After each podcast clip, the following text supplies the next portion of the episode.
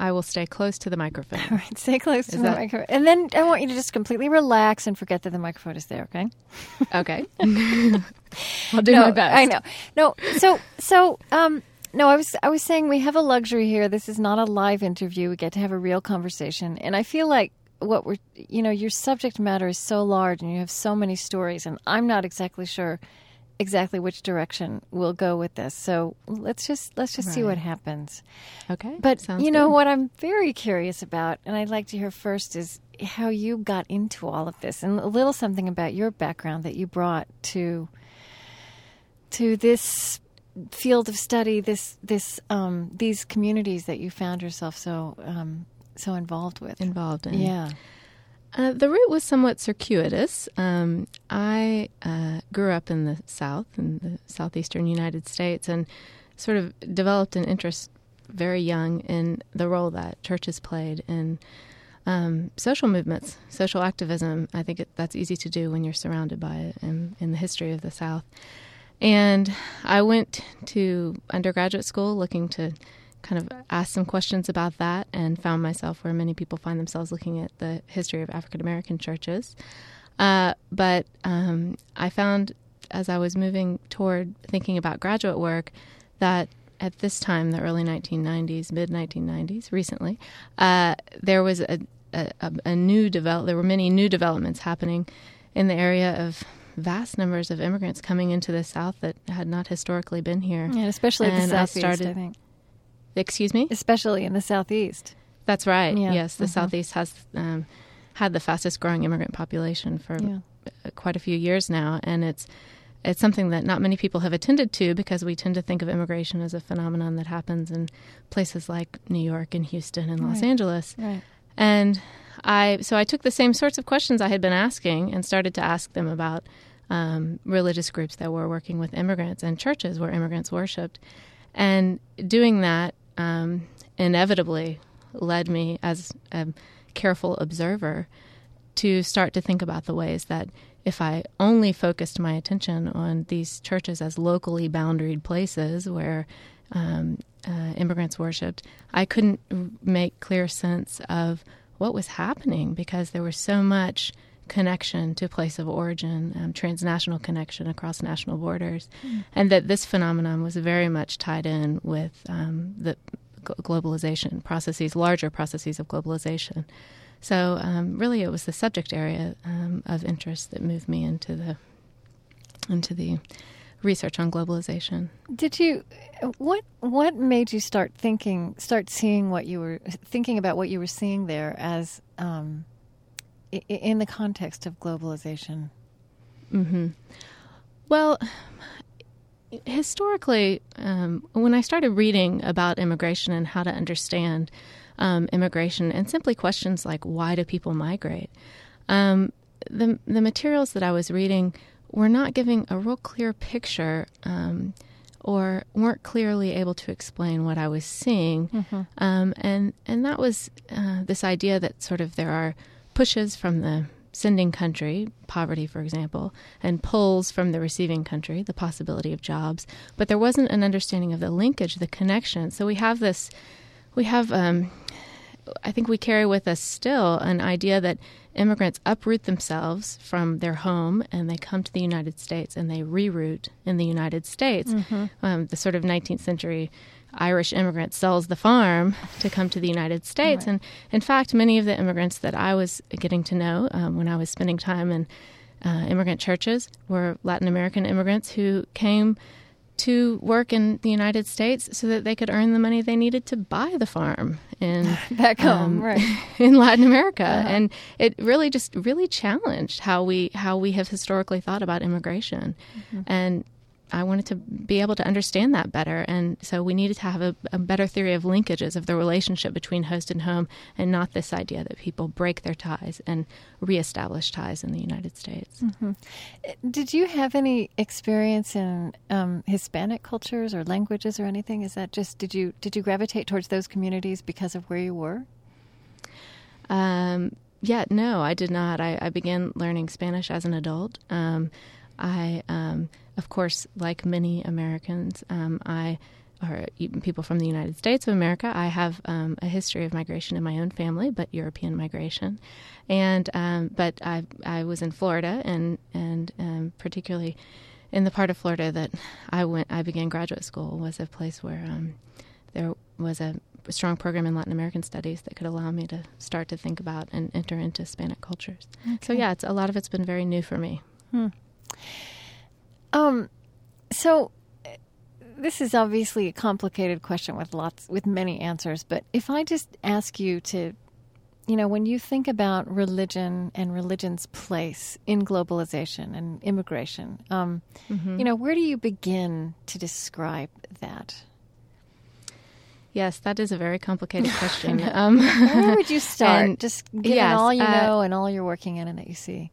Okay. Well, um, to start, I think to start, I think it's important to have an understanding of um, globalization that is as sort of complex and nuanced as possible. Um, I, sometimes when I teach about globalization, I, I use an advertisement that we see on, or a few years back, we were seeing often on billboards around Atlanta, where I live.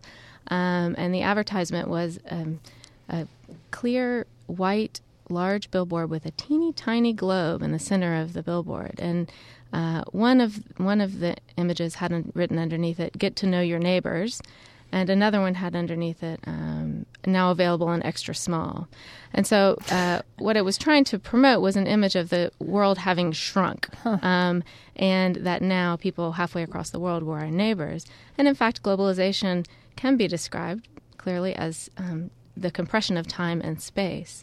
So, what happens when this time space compression occurs is that um, our, on, on a range of levels, from the level of individual faith, belief, and practice to the level of religious institutions, uh, we become um, exposed to and come into contact with uh, religious traditions and religious practices and religious institutions that um, may not um, in prior decades have been um, available to us, and how people begin to make sense of that, and also begin to make sense of the processes like migration, um, international migration. So, for instance, our neighbors um, are not only halfway across the world, but they're migrating to be, in fact, literally our neighbors. and um, so, yeah. if we think about um, globalization as um, one way to talk about this is that it's the kind of a proliferation of borders, of border zones where people and practices come into contact with each other um, that may not have previously been in contact.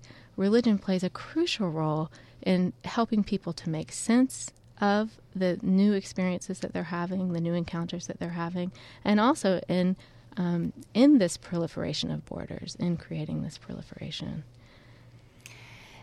and you know that's a, it's quite a different image because I, I do think we tend to think of globalization in some sense or at least as having the potential for erasing borders right, or for, for things becoming more borderless. Right. Um, yeah. Yeah. I think that uh, uh, there is some danger to that. Um, in some sense um, that that does happen and there are certainly um, in the area of um, values and ideals. There are some um, religious institutions which have been very involved in in promoting ideas of universal values um, of, of, a borderless world where we all share values. For instance, human rights and human dignity. Mm-hmm. The global Catholic Church has been, and, and the uh, Pope John Paul II in particular, um, were vocally um, supportive of that. But um, globalization is not exclusively a process of universalizing or of erasing borders, nor is it a process exclusively of sort of tribalism, which mm-hmm. is another way that people think about what happens when um, uh, practices and people and um, worldviews that were prior that were previously um, distinct and far from one another physically come yeah. into contact. Oftentimes, we think it, it's a pulling away, a tribalization, sort mm-hmm. of a, um, a local um, what happens when, when it goes and, wrong. Yeah, that's right. Mm-hmm. And and that and we find that it's much more complex than that. so you um you know you describe and I, I mean I'd like to hear I'd like I'd like you to tell some of the, the, stories as we talk because you, you have so many wonderful stories in your writing and I mean you know Thank one you. one thing that struck me was you talked about an early research project you did and your your topic I believe this was in Atlanta and your topic was to figure out how churches respond to local crisis. Mm-hmm. Um, That's right. and you started to realize I mean this echoes what you said a minute ago that these people that that people in Hispanic churches, I mean, that they considered an earthquake in El Salvador or a mudslide in Venezuela to be the local crises to which their church in Atlanta um, would be responding. Right. So, um, it, it really, in a sense, the um, locality and place, um, relevant place and locality, have sort of been pulled apart in these um, communities and these churches, so that um, when we ask people to describe their community, their mm-hmm. local community, they could certainly describe it well. Now, what were you doing? You tell me what you were. You were in uh, the, the research project. It's a very mm-hmm. interesting project mm-hmm. um, that looks at how um, how congregations respond to crisis in their communities, mm-hmm. and we sort of tried to keep that um, the idea of community open to a certain degree, but we, we researched the locality, the specific locality, and the sort of uh, as um, the community, as the place that we would the town um, or the seek. city that they were right, mm-hmm. the town or the city. Yeah. And then, what so, was your role? Were you just going and asking questions in congregations mm-hmm, that well, had been I spent, assigned? It was I, I, was chosen to research in two congregations okay. that were immigrant congregations. Mm-hmm. Uh, in a town called Doraville, which is a, a, basically a suburb of Atlanta, has had a just explosion of Latino population from two you know, percent to forty five percent um, between 1980 and 2000, mm. and um, I, I, was the researcher in, in, these immigrant congregations, and there was also a researcher in uh, African American middle class African American congregations, and one in exurban um, congregations, mm. so congregations out the way outside of the city, mm-hmm. primarily white middle class. Uh, so it was just interesting because the um, the folks doing the research in the and the other two congregations got relatively straightforward answers when we asked, um, "Tell me about crises that have happened in your community and how you've responded."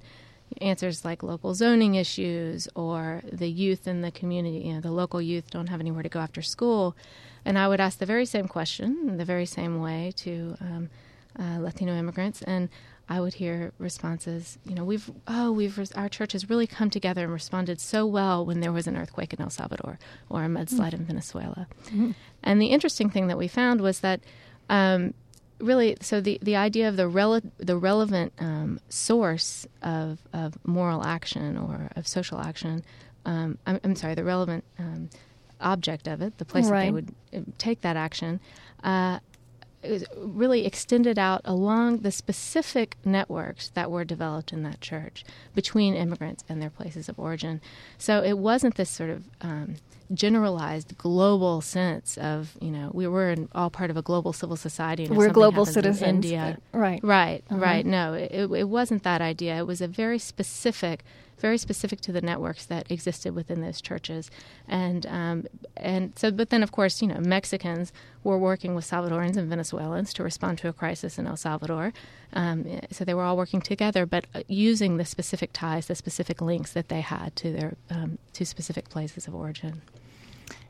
And of course, um, this was a somewhat of a surprise to us. So we had to start to think about what do we what do we mean by community. We had to mm-hmm. think about how to redefine community, um, mm-hmm. and that wasn't initially the project. The project was to think about crisis, and so we had to think about crisis and community and what those two mean and how to define them in a, a place like um, metropolitan Atlanta. Which is just shot through with these processes of globalization. Were they were the people you interviewed? I mean, were they um, not interested in in crises that were, in a literal sense, local? I mean, you know, right. whether the kids had places to play after school. Um, were they? Ex- no, they no. were in fact very interested. Um, okay. and of course, there were many crises, um, particularly the the churches that I'm talking about. I should make clear. Um, mm-hmm were uh, filled with very recent immigrants and primarily undocumented immigrants to the United States. So uh, there were a range of um, issues that did affect their everyday lives profoundly um, um, discrimination issues, issues of school, and, um, and, and their children, and drugs, and the same kinds of issues we were hearing about in the other areas. And one thing of concern about um, the fact that the crisis response um, uh, geared toward places like El Salvador and Venezuela was, in a sense, better organized than crisis response to local um, issues. Hmm. Is that um, because these are largely undocumented immigrants, they have um, less, in a sense, less networks and less opportunities to participate in um, in social action in the place in which they live. So right. sometimes uh, less we clout, can think about really. these. Yeah, Mm-hmm. exactly, Mhm. and. Uh, and the, the networks and ties that they maintain back to their place of origin are in some ways stronger than the networks and ties that they have in their place of residence in, you know, in Doraville. So, so what you you use the word transnationalism, and you say that this is kind of a. It, it seems to me that what you're describing is a transformation of. I mean that these terms immi- immigrant, with the start of beginning Mhm. with an I, and immigrant, you know, don't make as much sense. It's almost as though people are at home in several places. Um, Mhm, that's right. Yeah, I mean, Yeah, I I, I think um, it's really amazing to me as I spend time with. Uh, I I mostly spend time with Mexican. Um, immigrants uh, to Atlanta, who, in fact, again, because they're largely undocumented immigrants, traveling back and forth is quite difficult. Um, it's expensive and it's very dangerous. Um, uh, uh, to do. So many of these folks haven't physically traveled uh, back to their place of origin in years, but the just profoundly tight links maintained between a small town or village in um, central Mexico and a and the town of Doraville, you know, the sub, a suburb of Atlanta, are really astounding to me. And as I traveled uh, doing research between the two places, I became, in many ways, embedded in these um, in these networks, in these linkages. I was asked to carry things across the border for people always coming back from Mexico. It's cheeses and um, tortillas, which are so much better when they're made by hand and they're hard to find in Atlanta. Things like that, and always um, going down, I would take photographs and images. And once I took the daughter of a friend of mine, who of course was a citizen of the United States uh, because she was born here in the United States, but my friend was an undocumented immigrant, and she wanted her daughter to meet her parents, so her the, the child's grandparents. So uh, it's it's interesting as you do this research, you also become embedded in these in these networks and realize how how much they impact everyday life um, of of immigrants and of the people who who stay in Mexico, and that's another important thing about transnational migration to think about, and particularly how it interacts with um, with religious life, is that uh, the people who travel and the people who stay put are impacted. So as immigrants come to the United States and and begin to practice religion in ways that are um, are new for uh, the particular churches that they're in or the religious bodies that they're in, uh, they change those religious bodies and they change um, religious life for people who have been here for quite a while as well. yeah. Just a second. Okay. Um, so they're wondering if can you take a drink of water? Yes. You sound good to me, but my producer, who has very sharp ears, thinks you need a drink of water, and I'm sure he knows. so, Okay. um, yeah, I want to kind of I want to stick with this with this idea of, of you know what all of this has to do with religion or how how religion manifests itself in this dynamic and and what role it plays. Um, you, Okay. you know, you do. It, it, it is a really amazing story that you tell about these two places. This you know, this suburb of Atlanta and a, and a town in Mexico, and how in fact, through these human beings, um, these two places, in fact, are in relationship in a way that probably the the uh, inhabitants of neither place fully grasps.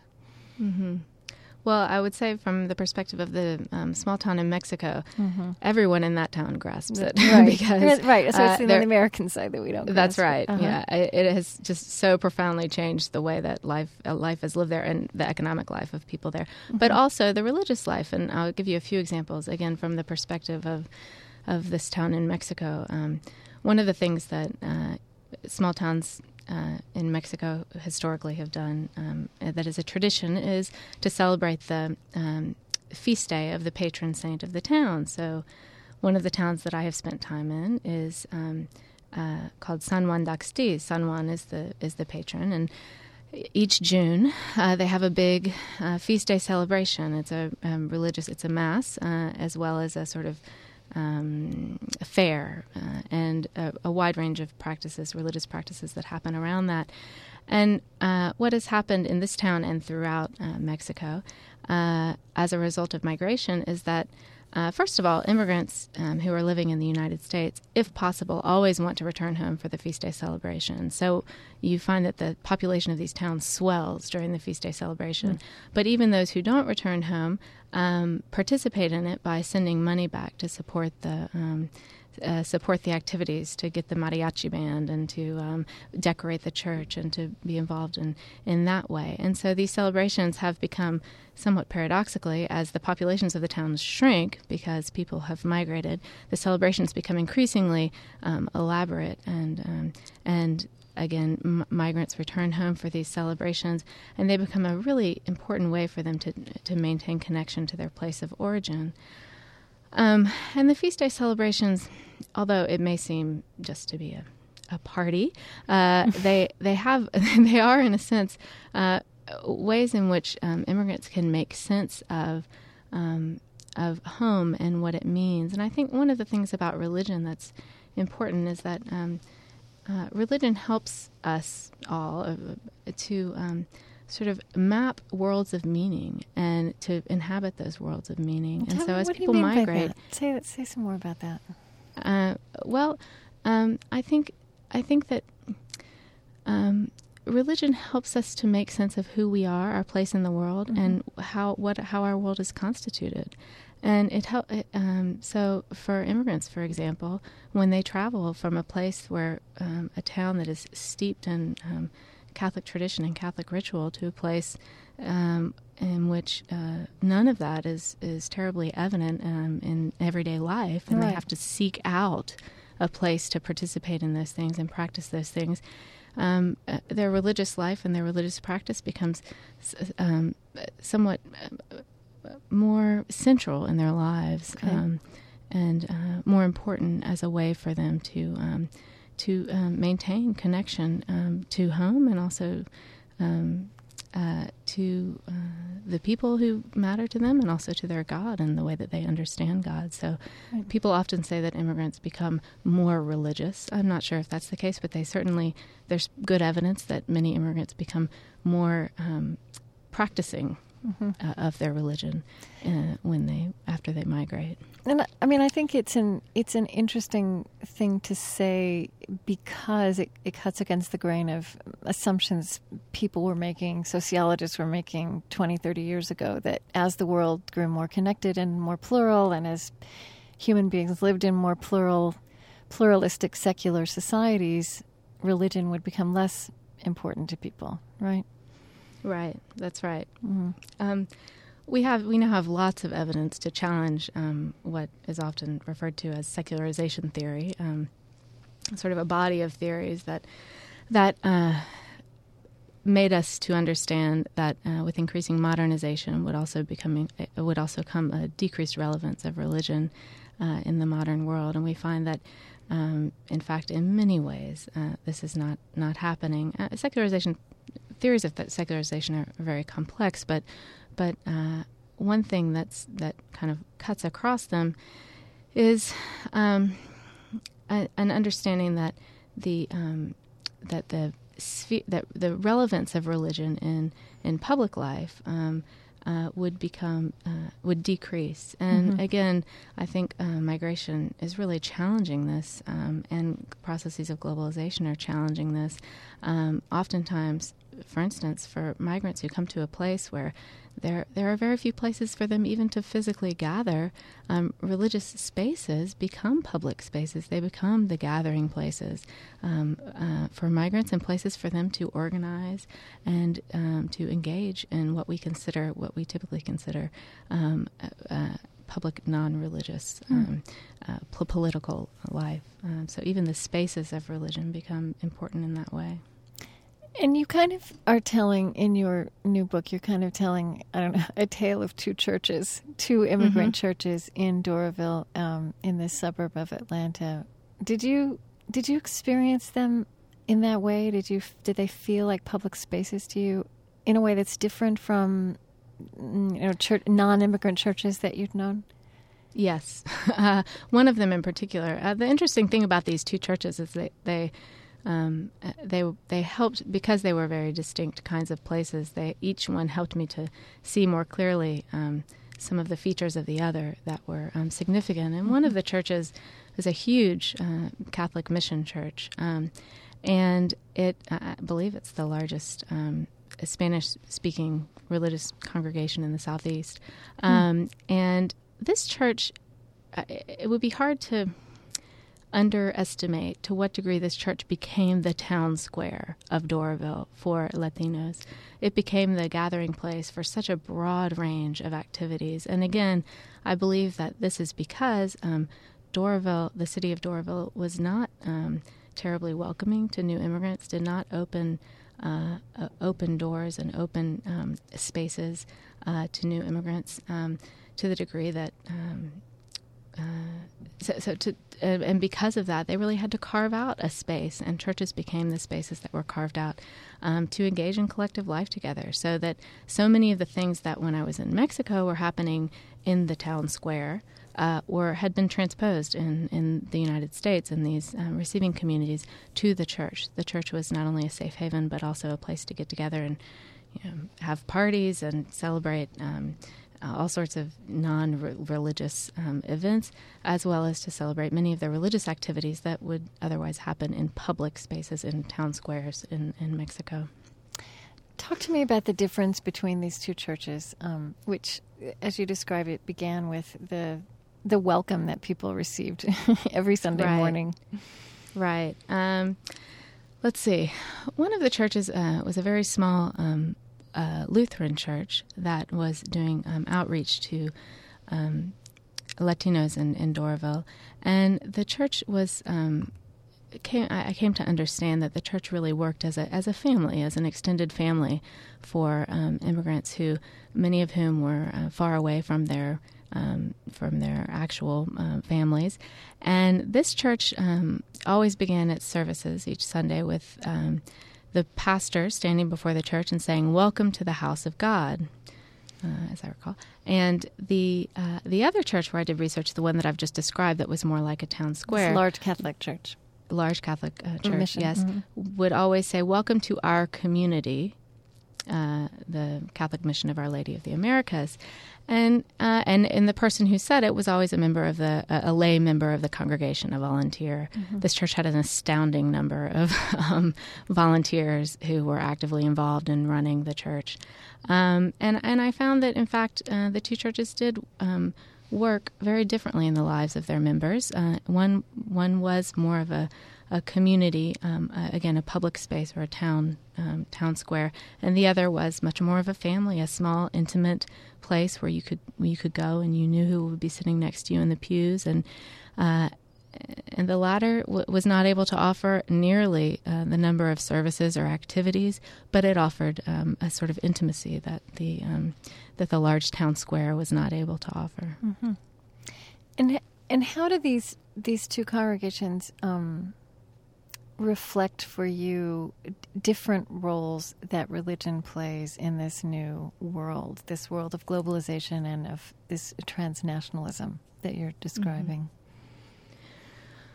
Well, um, the first congregation, um, uh, the Catholic, the large Catholic mission, plays an important role um, as in becoming um, in the United States, in areas, uh, n- new receiving destinations like Atlanta that lack a broad range of organizations um, uh, for uh, immigrants and uh, resources for new immigrants, um, really did become um, an alternative uh, town square, an alternative um, social service provider, and uh, an alternative public space. Where, and what I mean by that is a place where immigrants could come together and develop um, discourses um, and develop um, ideas and also develop activities that challenged um, uh, the the image of them that was being developed um, all around them. So, for instance, uh, one of my favorite examples of this is uh, the I, I, went into the church one Sunday and found that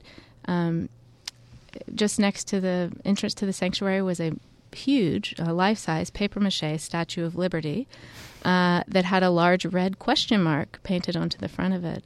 Um, and they were challenging the idea that um, the, the, United States is a place of, of liberty and freedom for all because there was a large this is a large body of immigrants who are not um, experiencing that, mm-hmm. and uh, uh, another another example that I think is helps to clarify the difference between these two churches, between this one and the um, the small Lutheran church, was I talk in the book about um, uh, Halloween. Uh, the Lutheran church really, um, the pastor of the Lutheran church saw as his responsibility to help um, immigrants to become acclimated to their new environment and integrate into it.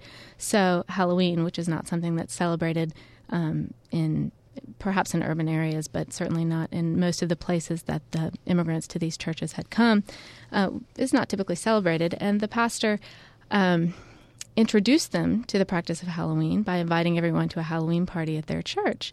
Uh, now, at this Halloween party, um, what struck me was that. Um, the uh, children and adults who came dressed up, many of them did not come dressed in sort of the typical sort of pop culture costumes of the year, which would that year have been something like Harry Potter.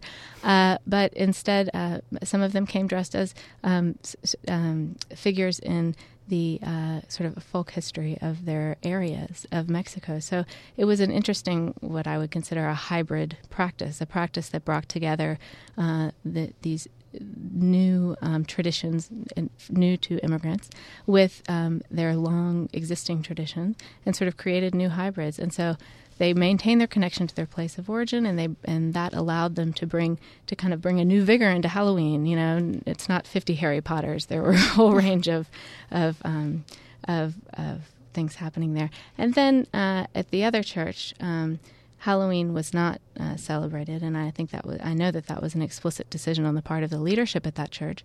Um, they did um, celebrate the Day of the Dead with an altar. The Day of the Dead is a, an um, um historically celebrated in the communities from which most of the immigrants had come, and they they set up a large altar dedicated. I, I, believe the altar had written under it, "This altar is dedicated to our martyrs."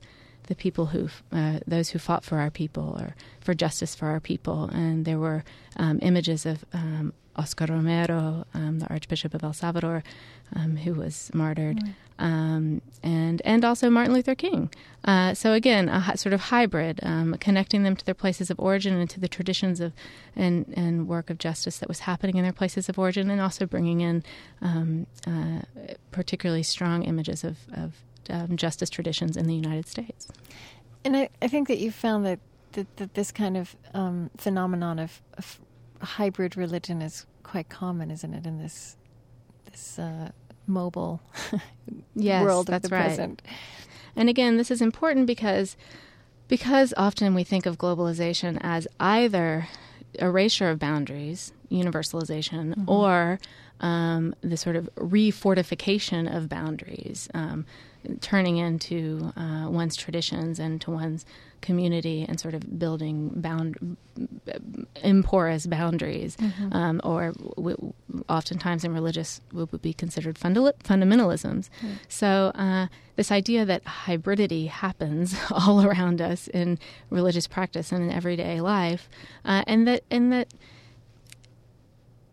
I, I, think, in particular in the United States, um, in the study of religion in the United States uh, we often um, overlook how, for everyday practitioners of religion, uh, for people who are just living their religious everyday lives, uh, how how easy it is to sort of blend and mix um, without too much difficulty. So, for instance, this this um, Lutheran church where I did research, the vast majority of the people in the pews of that church were Catholic, continued to identify as Catholic, but they found that this Lutheran church was a place where they could come together as a family. Right. They could engage in more or less the same worship practices.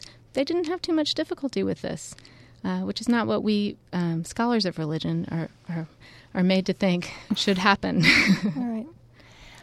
I wonder, you know, when you talk about religion happening um, as a public space when other kinds of public spaces are denied to people. And when you have talk about religion as a phenomenon at the sort of in the borders, or uh, that that mm-hmm. becomes more more vital when boundaries are unsettled. I mean, unsettled boundaries are difficult for human beings um, in any context. And mm-hmm. I suppose a cynic might say that, of course, people turn to religion. Um, you know, it's as kind of a crutch. I mean, you know, Marx's opium of the masses right. or something. Right. Mm, I mean, that's not what you're describing in your book, but say some more about the real, the content and the and the substance of this mm-hmm. that you experienced. Well, I, I think that um, dealing with unsettled boundaries is, uh, for some, quite difficult, but then. Um, we also find that that uh, others, as they sort of uh, piece together their religious lives in a world that is offers to them an overabundance of religious meaning, uh, they're willing to cross over boundaries and blur boundaries, um, really with, with with some ease. And we found, as we were doing the research for globalizing the sacred, that um, that religion. Um, the role of religion um, in processes of globalization was really threefold that there was um, uh, the erasure of boundaries, this idea that we need to erase boundaries becomes, um, you know, citizens of a global civil society, that we need to share in common core values like um, global human dignity and these kinds of values that religious institutions, in particular global religious institutions, played an important role in attempting to erase these kinds of boundaries. Uh, but and then there was also this idea of boundary formation and boundary fortification, mm-hmm. um, and the fortification of boundaries um, happened on, from the level of institutions all the way down to the level of individual practice.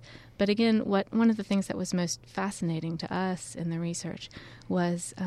How um, pervasive uh, the blurring of religious boundaries was, even at the heart of what um, we would expect to be um, uh, the centers of orthodoxy or of boundary formation and so fortification. Me, tell me a story about that. Yeah, uh, the best story that I, I, have from our research for globalizing the sacred of this is uh, a, a, shrine that I did research in at the um, border of the United States and Mexico. Um, the um, shrine was near Brownsville, Texas. Uh, it's the San Juan. Um, uh, the shrine of the Our Lady of San Juan del Valle of the of the Lower Rio Grande Valley, and uh, I met a priest there um, who described to me the shrine is just a fascinating place. I could describe it for hours, but uh, but it, at this point in the shrine's history, um, it has become um, a place where uh, the charismatic movement has become particularly um, influential. And so uh, on Sundays, um, the shrine thousands of people pack into the shrine for multiple masses, and the priests um, gather with a huge mariachi band that comes from Monterrey, Mexico, each Sunday to to celebrate Mass, and um, the priests lead a relatively straightforward um, Mass. But then at the end of the Mass, they do a praise and worship time, um, and the praise and worship time has uh, the mariachi band again playing songs that we would not traditionally associate either with mariachi bands or with a Catholic Mass. They're sort of um, uh, more evangelical praise songs, uh, and uh, one one day that I was at mass at the shrine, um, the um, i spoke with the priest after the mass, and he told me that um, he has um, asked the mariachi band to learn how to p- play these praise and worship songs in Hebrew. So this adds again just another sort of complex mixing and blending of we have. And why did he know, do that? well, uh, he the the praise and worship was an important um, element for him. Uh, because again, being in, out, coming out of this charismatic movement, he wanted them to sing praise and worship songs, and I think he wanted a sort of more um, universal or uh, kind of instead of not English, not Spanish, mm-hmm. but a, a, language that would sort of transcend those. So he said, "Let's do Hebrew mm-hmm. praise and worship." and he also told me the same priest told me that, and again, this kind of goes with the idea of this mixing and blending that he um, he liked to watch um, religious television, and he watched one um, station, EWTN, which is a Catholic station, to learn about, you know, to watch documentaries and learn about the history of the Catholic Church and Catholic doctrine. But he also um, often watched um, TBN, which is an evangelical station. He said, I-, I believe that TBN is heretical, but they they've taught me how to preach. Watching TBN has hmm. taught me how to preach. Hmm. So again, he's at the same time that he's trying to create the boundaries around Orthodox, Catholic orthodoxy, he's also willing to sort of move back and forth across them um, to be a better preacher. Hmm. You know, you you tell an interesting story too, and this gets at also another side of of this story of globalization in our time, of transnationalism, which is that mm, different some some of us are moving into this at different paces, right? I mean, the experience of these immigrants in Atlanta is not necessarily the experience of the people who were living in the town before they came. That's so right. you describe um, sitting in the mayor's office in Doraville Mm-hmm. and asking him what were the most important places in his city. Um, Tell tell that Mm-hmm. Yeah. story. And you know, yeah, and this is an important story too because I think it it figures into um, how religion helps us to map our worlds of meaning. You had asked me about that earlier. Um, yeah, I, I went to ask the mayor. I was doing at the time. It was the beginning of my research in Doraville, and I was doing a um, a survey of the religious organizations in the area and what that means practically is that I was driving up and down every street in Doraville and finding all of the churches that were there, and then I was going in and doing a brief um, interview and discussion with them. And so I was learning a lot about the churches um, that existed in Doraville that way. And I went in to speak with the mayor, and um, I asked the mayor not about churches in particular, but what are the most important places in Doraville, and um, uh, this being the southeastern United States, and him, um, I think in, in particular, uh, he responded to me that churches are the most important places in Doraville. And I said, Can you name some of the churches? And the first one he named um, was uh, First Presbyterian Church, which I had learned a couple of days prior, I think, that uh, First Presbyterian Church had just closed down uh, to make way for um, a Vietnamese uh, congregation of the Salvation Army. And he also named First Baptist Church. Um, and First Baptist Church I had just visited, or I later visited, to find that um, there was still um, um, the historically. Uh, the historic congregation at First Baptist. It had shrunk to about 30 or 40 people, but First Baptist also opened its doors each Sunday to six immigrant nesting congregations, which means that the space of the church was used each Sunday for six different um, congregations to meet, in this case, um, African and Latin American congregations. Um, and it, it, it was striking because it, it showed me that the pace of change um, was happening so fast in the city that the mayor was either unwilling or unable to uh, to make to make sense of it and to to sort of um, process it. Right, or even Uh, maybe to see it. Even, Yes, that's even, right. Even to register. To, exactly, and and I think this is um, something that is very important about um, immigration to these new destinations in the United States, to places that have not historically been um, destinations for immigrants, because immigrants are coming into um, local communities that um, are often resistant um, and really don't have ways either to make sense of or to um, uh, to create institutional um, supports for immigrants. And so churches become profoundly important in these areas because they're one of the only gathering places and and um, advocates for immigrants. Um, and, and another story about um, this Doraville area uh, and sort of the the disconnect between what was actually happening and what uh, was perceived to be happening by people who were in political leadership and had been in the town for quite for many many generations uh, was um, that uh, as the city was as the city of Atlanta was preparing for the Olympics, they wanted to sort of do a revitalization of the of the kind of urban corridor that has come to include Doraville, um, and this area has a, a large number of um, of immigrant restaurants and immigrant owned businesses. And what they wanted to do was create sort of a walking area where people could come and it would be sort of international Atlanta and there would be housing above and businesses below. And one of the city commissioners of Doraville said um, in a newspaper interview, um, uh, interview for the newspaper, he said, um, I can't remember exactly the wording, but he said, that's not what we're about in Doraville. Here, we're basically Baptists and Presbyterians and Methodists. And then he said, if you want immigrants in your area of Atlanta, you're welcome to have them. That I'm, I'm um, of course, paraphrasing. Uh, but again, what struck me about that was that religious identification was crucial in making sense of who they were and what they were about. Uh, but it was also um, profoundly disconnected with what was actually happening in their mm. communities at that time. In right. fact, the very day, I thought it was funny, the very day that he was interviewed was the feast day of the Virgin of Guadalupe, when Doraville, the streets of Doraville were filled with Mexicans and other Latin Americans in a procession through the streets of Doraville to celebrate the Virgin of Guadalupe. Hmm.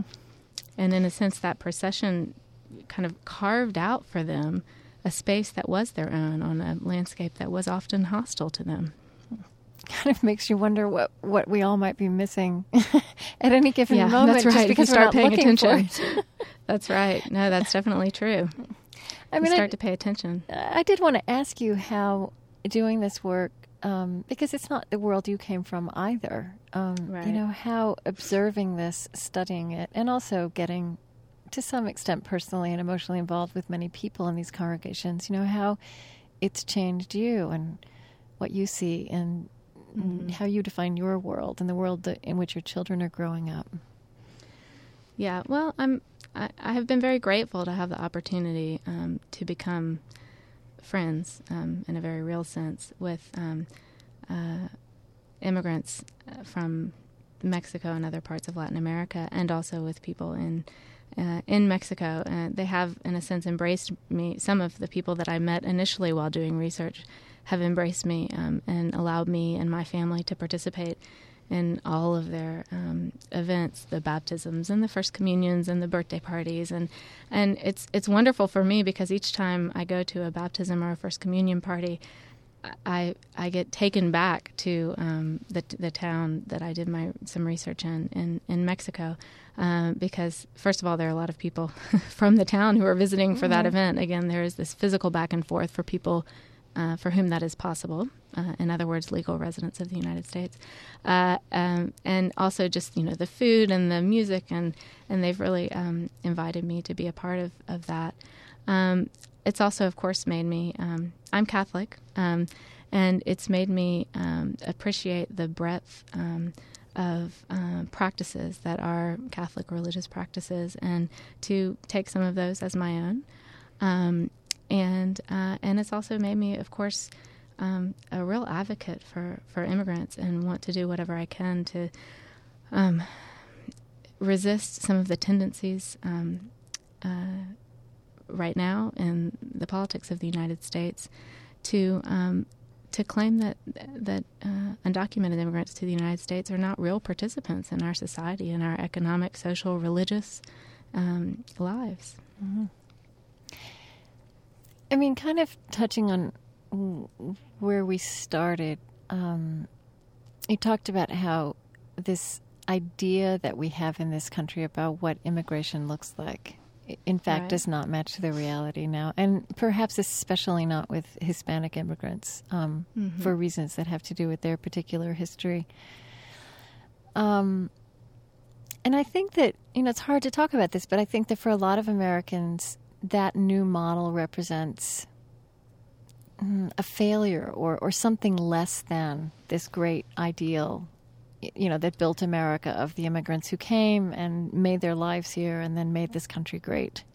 Right. I mean, I wonder if you get into that conversation with people in your life, mm-hmm. um, in your family, or in the, the, the places you started out before you yourself had this involvement, and how those conversations go for you now. Right. Yeah. Um, this sort of ideal of assimilation that yeah. we all come to the United States and assimilate into a cultural melting pot. Now, of course, there is, um, you know, increasingly in the United States. Um, a value that is shared is a value that we might call multiculturalism or pluralism. Uh, but again, it, it is not the same as um, um, an, as the the practices of transnationalism that I'm observing. Yeah. Uh, multiculturalism is kind of this idea that everyone comes to the United States and becomes an active part of life in the United States, but they develop sort of a a cultural identity that is uh, unique, but also American. Mm-hmm. So they become and still part of the Americans. whole. This whole right, mm-hmm.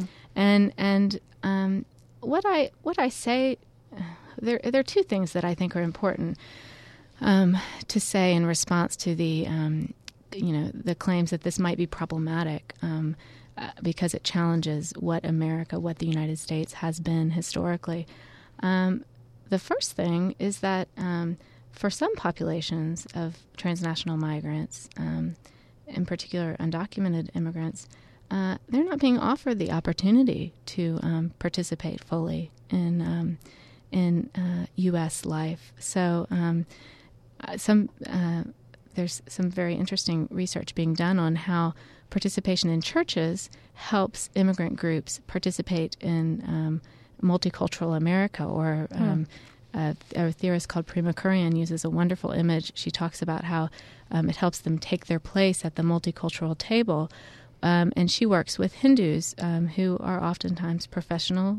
Um, they're legal immigrants to the United States, and they are um, going to um, temples or various the various religious um, t- to temples and, and participating in their temples that has changed a lot. Um, it's changed significantly from what it was um, in India, and uh, it's it's it They're, really, they, they are participating differently here than they did it when they were in India. That's right. Uh-huh. Yeah, that that More? temples instead of temples being a place um, just to go and engage in certain particular religious rituals, temples become much like um, the Catholic uh, mission that I was describing become places um, for a whole range of activities and for a, a, large degree of lay participation and lay leadership. Um, they become um, social centers and they become places where um, uh, children go to the equivalent, more or less, of Sunday school to learn about um, Hindu traditions to learn um, uh, the languages that are um, important from their particular place of origin. And so they really, um, the temples take on a, a wide range of um, responsibilities in a sense, or under their roof happen a wide range of activities that would, would not typically happen in a Hindu temple in India. And that by participating in these places, um, immigrants, uh, Hindu immigrants, can become Hindu American or Indian American, and it allows them to kind of embrace their identity as um, hyphenated Americans, right. and in in that way enter into um, fully as participants as of uh, of a United States that is multicultural, and um, it's important to highlight that. Um, this table does not have a seat for everyone, and that there are many people for whom um, participating um, in uh, in their churches or in their religious bodies um, will allow them to develop an identity, a distinct identity, but that they're not being invited to participate fully um, in the United in the United States. So that's um, you know one concern, um, and another is that transnationalism. We found that um, among transnationals um, who are able to become legal residents or citizens of the United States, that they can, they are able also to be fully um, active in the civic and political um, life of the United States, and also active in the civic and political life of their place of origin. so, so, it's not a choice really, between them. That's that right. Sense. It's not mm-hmm. an either or. Mm-hmm. And again, I think um, you know, going back to the you had said this idea of blurred boundaries or of um, it has to be either or is something that we, we feel a little uncomfortable with blurred boundaries yeah. or with the ability yeah. to be fully engaged in two places simultaneously, right. in two nation states simultaneously. But we're finding that many people are doing it and doing it quite well and adeptly and without much um, angst about it. Hmm. And I mean, certainly churches in this country, and, and I think especially in what's called the Bible Belt in this country. I mean, churches right. are, are places of social gathering. I mean, say traditionally in American culture. Um, that's not that's a new right. role. It's not a new mm-hmm. role that, that that one's whole kind of social and civic life that that all might be wrapped up in a church home. But you're sure. also describing these immigrant churches as mm, as empowering in a way. Uh, I mean that that is that is challenging uh, some of the norms and even the the legal restrictions of, of mm-hmm. our civic culture. And th- I mean, that's a new and kind of uncomfortable role for places of worship, I think. Or is it? Right. Well, I will say um, on your first point that the research that's been done on um, religion among immigrants um, has highlighted uh, that, and again, the example that I just gave of the of Hindu temples is, is illustrative of this, has highlighted that um, one of the ways that um, religious practices of immigrants, in a sense, conforms to um, uh, his, the history and traditions of the United States is that it becomes more congregational. And what is meant by that is simply face to face religious bodies that people choose to participate in, and they become, in a sense, um, um, a, a, community or mm-hmm. a gathering of people that is more than dropping in and out or than a parish model, which would be simply defined by geographic boundaries. So um, we can think about that as, in, in, some sense, conforming to the history and traditions of the United States and the role that religious bodies have played in the United States. But what's interesting to me is that at the same time that they're conforming to those, they're they're bringing with them um, and constantly um, re-nourishing. Uh, practices and ways of understanding their relationship to, to the deity and to the world uh, that come through these transnational networks, that come through these very tight linkages to their place of origin. Mm-hmm. So they are both conforming to uh, our standards, uh, our, our, history of congregationalism, and um, in a sense, re- refurbishing it or um, recreating it to mm. fit their own. Um, um uh, history and their own needs, in a sense, particularly when um, immigrants need a place where they can um, organize politically. Yeah, so they're bringing they're bringing new new energy and, and new forms also at the same time. That's right. Mm-hmm. Mm-hmm. You know, I want to see if there are questions behind the glass here. I'm going to be quiet for a moment while I'm listening through my headphones. Okay.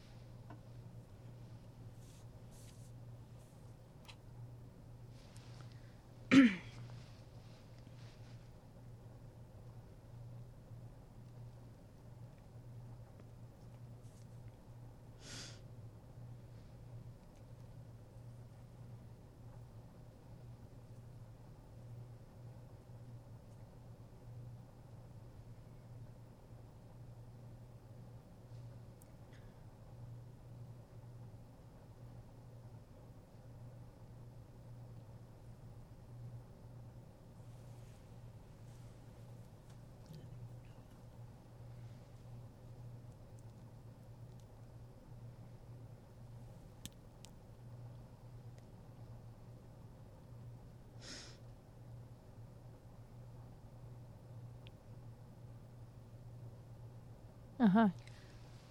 Okay. Yeah. Okay. I just want to, you know, we talked about how about what what these immigrants bring to religious practice here. Mm-hmm. Are there ways in which you see religious practices or sensibility affected also back in the country of origin? Is that something you've looked at? Mm-hmm. Uh, yes. Let me think for a moment of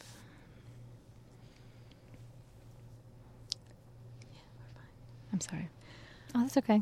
Take your time. Um, well, uh, I, I did mention uh, one way that religious practice is affected is that um, oftentimes um, immigrants, um, because they want for their um, the local the religious practices that they kind of identify with home um, to be uh, nourished and continued when they're in their place of when okay. they're um, living in the United States that mm-hmm. they oftentimes um, support um, uh, financially the um, the kind of almost um, it almost becomes, in a sense, a, a tourist um, destination, the uh, religious event, so that um, people return home for their uh, feast day celebration or for um, the Feast of the Virgin of Guadalupe in their hometown, and they want to make sure that it's done right and that okay. it's done big. And so they have, you know, the mariachi band come, and the, you know, the food is particularly um, good um, because it's supported. Also, um, uh, many of the um, um, for instance, in the town d'Axty where I did my research, the the church itself, the church on the square, um, was built with funding from um, immigrants living in the United States. Um, the uh, municipality had enough money to put up the four side walls, and that was all. Um, so, in a very real sense, religious practice is affected uh, by um, the immigrants um, living in the United States because they give them a place, a space to um, in which to worship, and they choose uh, what will be in that space, what images of the saints will be in that space, and how it will be arranged. So the traditions um, back home, in fact, are strengthened by the connection in an interesting That's exactly way. right. That's exactly right. Uh-huh. And again, I think that people who um, uh, who took their religious life and their religious practice for granted um, when they were living in a small town in Mexico, uh, traveling to the United States and having to actively seek um, um, a place, uh, you know, initially to baptize their child or um, to go to mass, and then actively seek. Uh, the possibility to engage in those religious practices, in a sense, makes them more um, um, c- committed to uh, perpetuating those mm-hmm. and to um, returning to their place of origin, to um, to have those um, be continue on, and also. Um, uh, I can give you an example. Uh, in the United States, among Latinos in the United States and also in Latin America, um, uh, the charismatic movement has become uh, very um, popular in yeah. uh, Latino Catholic churches. Um, and I, I, have I spoke with a number of um, Latino charismatics um, in one of the churches where I did research who were um, when people from their group, from their small charismatic group, returned back to Mexico, they helped them to um, establish in their home church um, in Mexico, in their home parish, a, a charismatic group, a, um, a, charismatic praise and worship service each week. And they helped them both with materials, um, materials meaning songs and, and um, ideas for how to do it, and also with material money. Uh, um, support. And um, so again, and what's interesting about that is that the uh, the the so the churches in the United States become sort of seed, you know, develop sort of seed churches and back in Latin America. But those materials initially came from um, uh, Latin American, uh, big Latin American uh, groups of charismatics who sent them over to the United States. So they're sort of going back and forth again with people who are traveling back and forth. Mm. Um, and and that really uh, will, if a charismatic uh, group opens in your um, small town's parish, that's really going to change the face of Catholicism in that town. Um, right. Uh, really, very profoundly. Yeah, that's that's an interest, interesting phenomenon. It's just going to continue to develop, isn't it? That's right. Uh, yeah, and it's one that the, you know, the Catholic Church from the on the level of the inst- institution um, is very supportive of. Mm um, as a way to challenge the um, uh, conversion to evangelical and okay. Pentecostal. Faith. What are you working on next? Well, um, uh, Manuel and I, who um, wrote the book together, are he's he is involved in a, a in a big project um, looking at uh, this is very interesting um, looking at uh, immigrant groups in Florida uh, from Guatemala, Mexico, and Brazil, and having uh, scholars, researchers come from those countries to the United States to um, research among the immigrant groups. So, again, oh. having observed the phenomenon of transnationalism, mm-hmm. uh, we want to also um, bring that uh, sort of phenomenon to the level, or they have decided to bring that phenomenon also to the level of the researchers themselves yeah. and have them move back and forth. And they did the research in Florida and found that one of the things they were most interested to look at was um, the interaction and the relationship between um, Latino immigrants and established groups in the United States. Uh, uh, African American and, and Anglo established religious bodies. Mm-hmm. So, uh, the next phase, they're considering moving um, up to Atlanta to um, look in a, in a, more urban setting where there is a real juxtaposition of a broad range of, of um, immigrant groups with historically um, established groups. And um, I'll be um, helping to organize uh, mm. the beginnings of that process and to and to find places that these Latin American researchers can come and start to look at those sort of juxtapositions and interactions. Well, thank you so much. Um, it's this, it's wonderful work, and uh, I there's a lot here. I'm going to interview Manuel tomorrow afternoon, or right. tomorrow morning, I think, and I and I don't know exactly know how we're going to produce this program, but um, you you've been in touch with Jody, right? And yes, she will let you right. know what's happening, and I and I okay. really appreciate your time and your work. Well, thank you. So thank, thank you, you so much. much. I enjoyed it. Okay. Okay. Bye bye. Bye bye.